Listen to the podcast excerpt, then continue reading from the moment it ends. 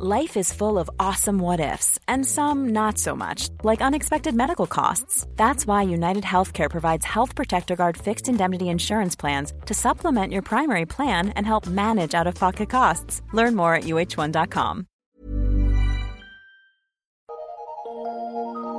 Eu sou Mario Persona e essas são as respostas que eu dei aos que me perguntaram sobre a Bíblia. Mais uma teoria conspiratória que tem atribulado os, cristão, atribulado os cristãos em todo o mundo é essa que você escreveu perguntando se os caixões do FEMA, F E M A, essa organização americana do governo americano, seriam para extermínio das pessoas. É, existe uma conspiração no mundo para exterminar um grande número de habitantes da Terra, para sobrar mais espaço, porque deve estar muito apertado para caber todo mundo. É por esta e outras bobagens que os cristãos, os próprios cristãos, são desacreditados e trazem zombaria ao nome de Jesus e à palavra de Deus. Claro, porque basta, basta ser, não precisa nem ser cristão, não precisa nem crer na palavra de Deus. Qualquer pessoa com o mínimo de bom senso saberia que o FEMA, F E M A, F E M A, F E M A, é um órgão dos Estados Unidos que cuida das tragédias. Por isso, a sigla significa Federal Emergency Management Agency, Agência Federal para Gerenciamento de Emergências. Ora, o que se espera de uma agência de gerenciamento de emergência é que ela esteja preparada para o pior. Portanto, nada mais lógico do que o país mais rico e poderoso do mundo ter um estoque de caixões gigantesco de prontidão para alguma catástrofe. E não só de caixões, também de, de ônibus, de ambulâncias, de macas, de medicamentos, de alimentos, etcétera. Porque nunca se sabe quando vai acontecer uma catástrofe, um furacão, um terremoto, um ataque terrorista, etcétera. Atualmente, na maior parte do mundo, a solução para isso são as, as valas coletivas. Eles lá são mais organizados. Quem quiser exterminar a população do mundo, como esses de teoria conspiratória dizem, quem quiser exterminar a população do mundo, não vai comprar caixão. Vai construir forno, fornos de, de crematórios, como fizeram os nazistas. Ou então comprará escavadeiras para abrir valas comuns. Não vai enterrar um caixão. Se existissem realmente tais conspiradores, eles, deveriam, eles, devem, eles estariam morrendo de rir desses pro, propagadores de boatos e da, dessa ideia de que vão usar caixões para se livrar dos cadáveres dos exterminados. Gente, seja inteligente. A Bíblia fala que o nosso culto é racional, ou seja, não é uma coisa de, de maluco. Quando eu morei nos Estados Unidos, em mil novecentos e setenta e dois, eu era adolescente, eu visitei uma caverna imensa. Era uma antiga mina de mármore. Parecia coisa de filme. Ali dentro, a gente andava de carro dentro da caverna, daquela caverna imensa, né? Andava, entrava carro, caminhão e um monte de coisa. E aí a pessoa que me levou conhecia lá o, o responsável, então foi permitida a visita. Ali dentro estavam estocados milhares e milhares de camas de armar, e as camas eram interessantes porque elas eram comprimidas, eram camas de mola e comprimidas para fazer uh, pacotes, né? Vamos dizer assim, de camas com um pequeno volume. Colchões, milhares de colchões, caixas de medicamentos, caixas de alimentos não perecíveis, tanques de combustível, equipamento de todo tipo, tudo que fosse preciso no caso de uma guerra com a União Soviética. Porque naquele tempo nós vivíamos o tempo da Guerra Fria. A, popula- a própria população norte-americana se preparava também para isso. Eu vi casas na vizinhança de onde eu morei, na, no, no interior dos Estados Unidos, que tinha um abrigo anti-guerra nuclear no quintal. O cara comprava um abrigo anticonstruía, né? um, um abrigo com uma casamata, uma coisa no quintal da casa. Tinha lá uma portinha, ele entrava, aproveitava também para usar aquilo, para abrigo contra uh, tornados, mas já era preparado também para uma guerra atômica. Portanto, nada mais normal para um país rico e que vive, vivia né? e vive até hoje em, em constante estado de guerra. O pessoal que fica babando atrás de uma teoria conspiratória certamente teria uma para o caso de o FEMA não estar preparado. Imagine se não existissem os caixões. Aí viria outra teoria conspiratória, algo do tipo: governo norte-americano pretende eliminar tanta gente que nem o FEMA tem caixões em número suficiente. Ah, pronto. Aí todo mundo ia copiar e colocar nas redes, nas redes sociais. Você encontra na web centenas de sites em inglês e alguns em português, mostrando que a teoria de aniquilação da humanidade para dominar o mundo pela redução da população, para sobrar mais recursos, não passa de pura balela. Basta você fazer uma, uma busca pelas seguintes palavras: hoax, H O A X, mais, sinal de mais, caixões, mais, FEMA. Faz uma busca assim no Google, você vai ver o que vai encontrar. Quem poderia ser tão ignorante ao ponto de pensar que os Estados Unidos estejam planejando destruir a sua população para manter o controle? E se esse controle planejado for do mundo inteiro, que diferença fazem alguns milhares de caixões para uma população de sete bilhões de pessoas? Como se não bastasse a sinistrose importada, alguém com o cérebro do tamanho de amendoim sai filmando os, os depósitos de contêineres no Rio de Janeiro, no Porto do Rio e no Porto de Santos, e coloca no YouTube dizendo que eles estão ali reservados para guardar os corpos dos que forem vacinados contra a gripe, porque a vacina contra a gripe faria parte de uma conspiração para eliminar a população. Ai, ai. Não é à toa que filmes de zumbis são a bola da vez. E o cara ainda diz no vídeo que o número de contêineres aumentou consideravelmente nos últimos anos. Ah, é, é. Ele deve ter feito o vídeo de um celular com câmera e depois editou em um notebook, ambos vindos da China. E ele ainda não entendeu que o número de contêineres só vai aumentar, porque cada vez vai ter mais gente querendo celular e notebook na China. É uma irresponsabilidade alguns que se dizem cristãos contribuírem para fabricar e espalhar boatos assim, que só servem para aterrorizar as pessoas. Vale lembrar que terrorismo psicológico é apenas uma das variantes de um mesmo crime. A palavra de Deus nos dá a certeza de que este mundo passará por momentos amargos e terríveis, mas as, a mensagem para os crentes em Cristo nunca é alarmista. Pelo contrário, a Bíblia nos diz para nos precavermos contra estes que querem causar alarde até mesmo das profecias bíblicas.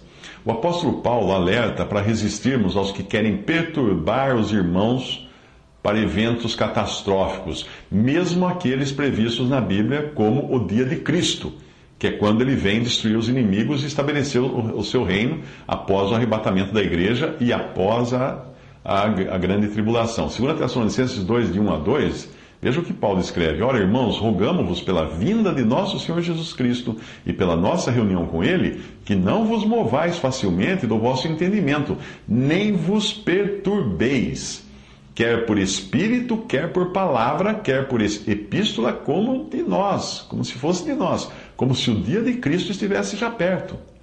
Veja que o apóstolo alerta contra os que espalham rumores por meio de espírito, ou seja, revelações falsas, como se viessem do Espírito de Deus, por meio de palavra, isto é, por pregações ou textos que tentam convencer as pessoas de que a tribulação, a grande tribulação, já tenha começado, por epístola ou carta fácil, fa, falsamente atribuída aos apóstolos, e incluam-se aí as epístolas apócrifas. Nós também podemos fazer a leitura do como nós, que Paulo escreve, né, como vindo de nós, como estando relacionada ao Espírito, à palavra e à epístola. Outros, como Himeneu e Fileto, corroem a fé das pessoas, de alguns cristãos, com seus falatórios profanos, que nada mais fazem do que criar maior impiedade ao dizerem que a ressurreição já ocorreu. Esses são como os que hoje pregam que o cristão não mais adoece. É, tem uns que falam, não, nunca mais vou ficar doente. Eu recebi um, um dia um e-mail de um falando assim, não, não, eu não fico mais doente. Eu perguntei para ele, escuta, você, você tem cárie nos dentes? Você tem alguma pinta? Porque uma pinta é doença. Você envelhece, a sua pele está ficando flácida. Tudo isso é doença. Tudo isso é, é, é o corpo perdendo a guerra contra o pecado, porque o nosso corpo vai se deteriorando, vai se corrompendo por causa do pecado. Uh, eles dizem que não, não, não, o cristão não fica doente porque usam erroneamente a passagem que diz que Cristo levou nossas enfermidades. Quem acredita assim deveria se lembrar de que então as cáries, as pintas, as verrugas, o mau hálito, intestino preso, necessidade de óculos, etcétera, são enfermidades também. Então, como que, cadê, então, Cristo levou as enfermidades? Cadê, cadê esses que falam isso e usam óculos? Como alguém que ainda tenha tais coisas, ou, ou tenha isso no seu corpo, pode achar que está com o corpo imune às enfermidades. Em Segunda Timóteo dois, de quinze a dezoito, diz: procura apresentar-te a Deus, aprovado como obreiro, que não tem de que se envergonhar, que maneja bem a palavra da verdade, mas evita os falatórios profanos, porque produzirão maior impiedade, e a palavra desses roerá como gangrena, entre os quais são Himeneu e Fileto, os quais se desviaram da verdade, dizendo que a ressurreição era já feita, e perverteram a fé de alguns. É certo que a pregação do Evangelho aponta para o terrível destino do pecador sem Cristo, mas é para, para os horrores do juízo de Deus que a mensagem deve apontar, oferecendo a salvação por graça pela fé em Cristo. Apavorar as pessoas simplesmente para apavorá-las, para transformá-las em reacionárias, em subversivas da ordem, é obra do inimigo das nossas almas. E não tem nada a ver com o amor e a graça que Deus oferece ao pecador. A pregação para crentes, por, por sua vez, diferente dos incrédulos, tem outro caráter. Ela deve ser feita no sentido de encorajar os salvos a olharem para Cristo, e não para as circunstâncias, que obviamente nunca serão as melhores nesse grande deserto moral por onde ainda estamos. Não é criando sinistrose que se força um crente a amar e obedecer a Deus, mas é mostrando a ele o inigualável amor que Deus tem por ele. Nós amamos a Deus porque Ele nos amou primeiro, e não porque nós vivemos assustados. Não é, não é pelo medo que nós somos convertidos, nós amamos, nós somos convertidos, pelo, atraídos pelo amor de Deus. Em Gálatas cinco, vinte e dois, mas o fruto do Espírito é amor, gozo, paz, longanimidade, benignidade, bondade, fé, mansidão, temperança. Essas, essas, essas teorias conspiratórias produzem isso no seu coração, produzem amor, produzem gozo, paz, longanimidade, benignidade, bondade, fé, mansidão, temperança, ou produz medo, terror, ódio, uh, levantes, protestos contra governos e coisas do, do tipo? O que produz no seu coração? O que produzem essas teorias conspiratórias? Em outra ocasião, Paulo protesta contra os que andavam inquietando os Gálatas. Embora ali for, o assunto fosse os judaizantes e legalistas, e hoje está assim deles, dentro do cristianismo, querendo até falar que você não vai ser salvo, a não ser que soletre, uh, pronuncie o nome de Jesus em hebraico. Uh, ali, Paulo, o assunto era contra os judaizantes e legalistas, que com as suas leis e regras queriam amedrontar os irmãos. O fato de eles estarem inquietando as almas era algo pernicioso. Os promotores de teorias conspiratórias não trazem qualquer edificação ao corpo de Cristo, só trazem inquietação. Aqueles que pregam a palavra devem saber a diferença entre pregar para incrédulos e pregar para crentes. No primeiro caso, a pregação tem sim um caráter de alerta, para que o pecador sem Cristo tome uma decisão urgente, para, não é para evitar ser morto pelo FEMA, enterrado no caixão do FEMA, ou, ou evitar tomar vacina, não. É para evitar ser condenado no lago de fogo. Esse é o problema. Não é o furacão, o terremoto, a guerra. O problema é o juízo de Deus.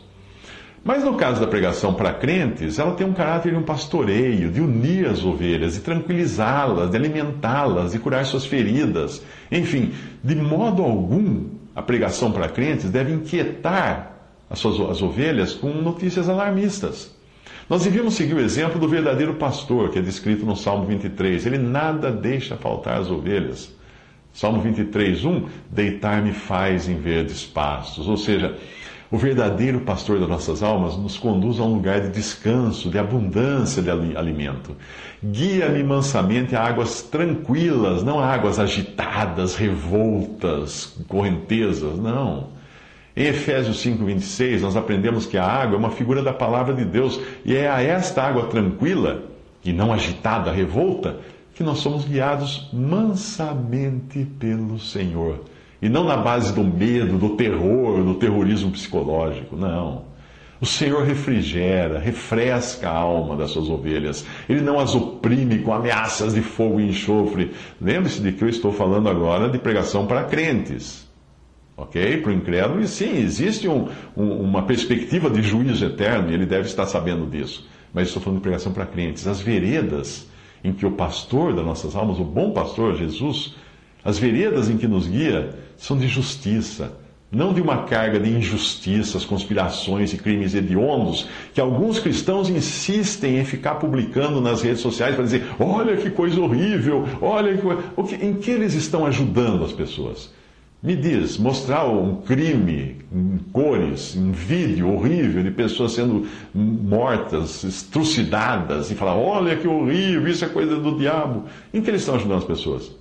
Estão conduzindo a, a mansas águas? Estão edificando as pessoas? Ou estão só importunando, amedrontando, apavorando, fazendo terrorismo psicológico? É evidente que o mundo não é nenhuma Disneylândia. E se você está surpreso com isso, porque aí não, não viu nada, né? Por isso, existe sim, na, na, até no Salmo vinte e três, o vale da sombra da morte, porque esse mundo é assim. Mas será que o verdadeiro pastor das ovelhas fica chamando a atenção para o vale, para a escuridão, para a morte? Não! Ele chama atenção para a segurança que existe nele. Ele diz, ainda que eu ande pelo vale da sombra da morte, não temerei mal algum, porque tu estás comigo, a tua vara, o teu cajado me consolam. Veja bem, me consolam e não me aterrorizam. Mesmo na presença dos inimigos, o que ele diz lá no Salmo, há uma mesa pronta e farta, e o caminho nesta vida é cheio de bondade e misericórdia. E a expectativa que o, que o pastor, o bom pastor, o verdadeiro pastor, cria nas ovelhas, no coração de suas ovelhas, não é de um futuro tenebroso, de conspirações, caixões do Fema, mas é de habitar seguramente na casa do Senhor. Se o mundo chegasse a tal ponto de carestia que existisse uma conspiração para eliminar pessoas, eles não iriam enterrar os mortos. Eles iriam transformá-los em proteína para alimentar os vivos. É, você acha que o quê? É claro, porque é alimento.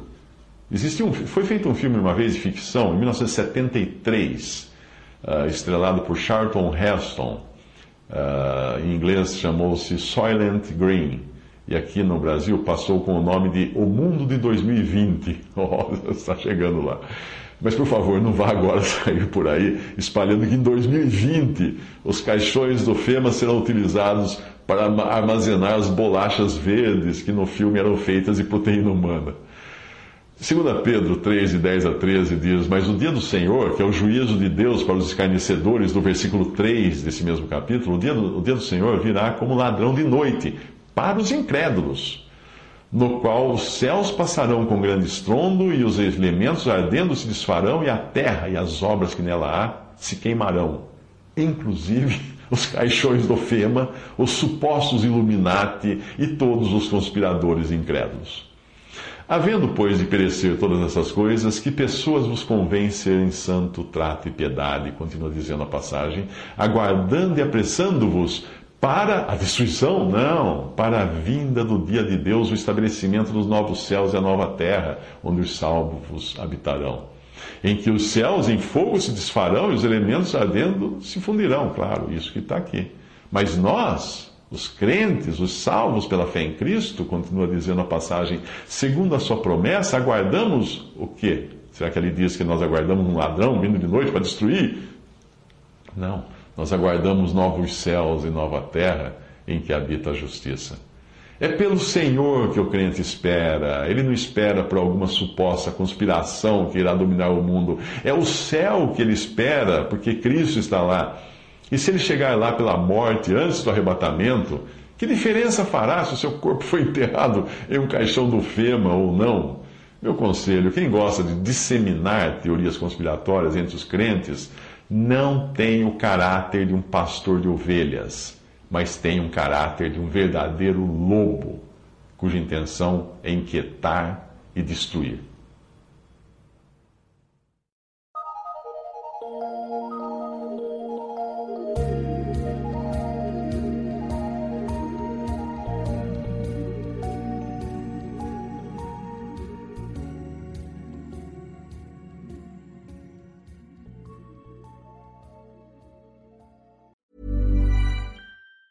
Hi, I'm Daniel, founder of Pretty Litter. Did you know cats tend to hide symptoms of sickness and pain? I learned this the hard way after losing my cat, Gingy. So I created Pretty Litter, a health monitoring litter that helps detect early signs of illness by changing colors, saving you money and potentially your cat's life. Pretty Litter is veterinarian developed, and it's the easiest way to keep tabs on your fur baby's health right at home. Go to pretty litter dot com and use code ACAST for twenty percent off your first order and a free cat toy. Terms and conditions apply. See site for details.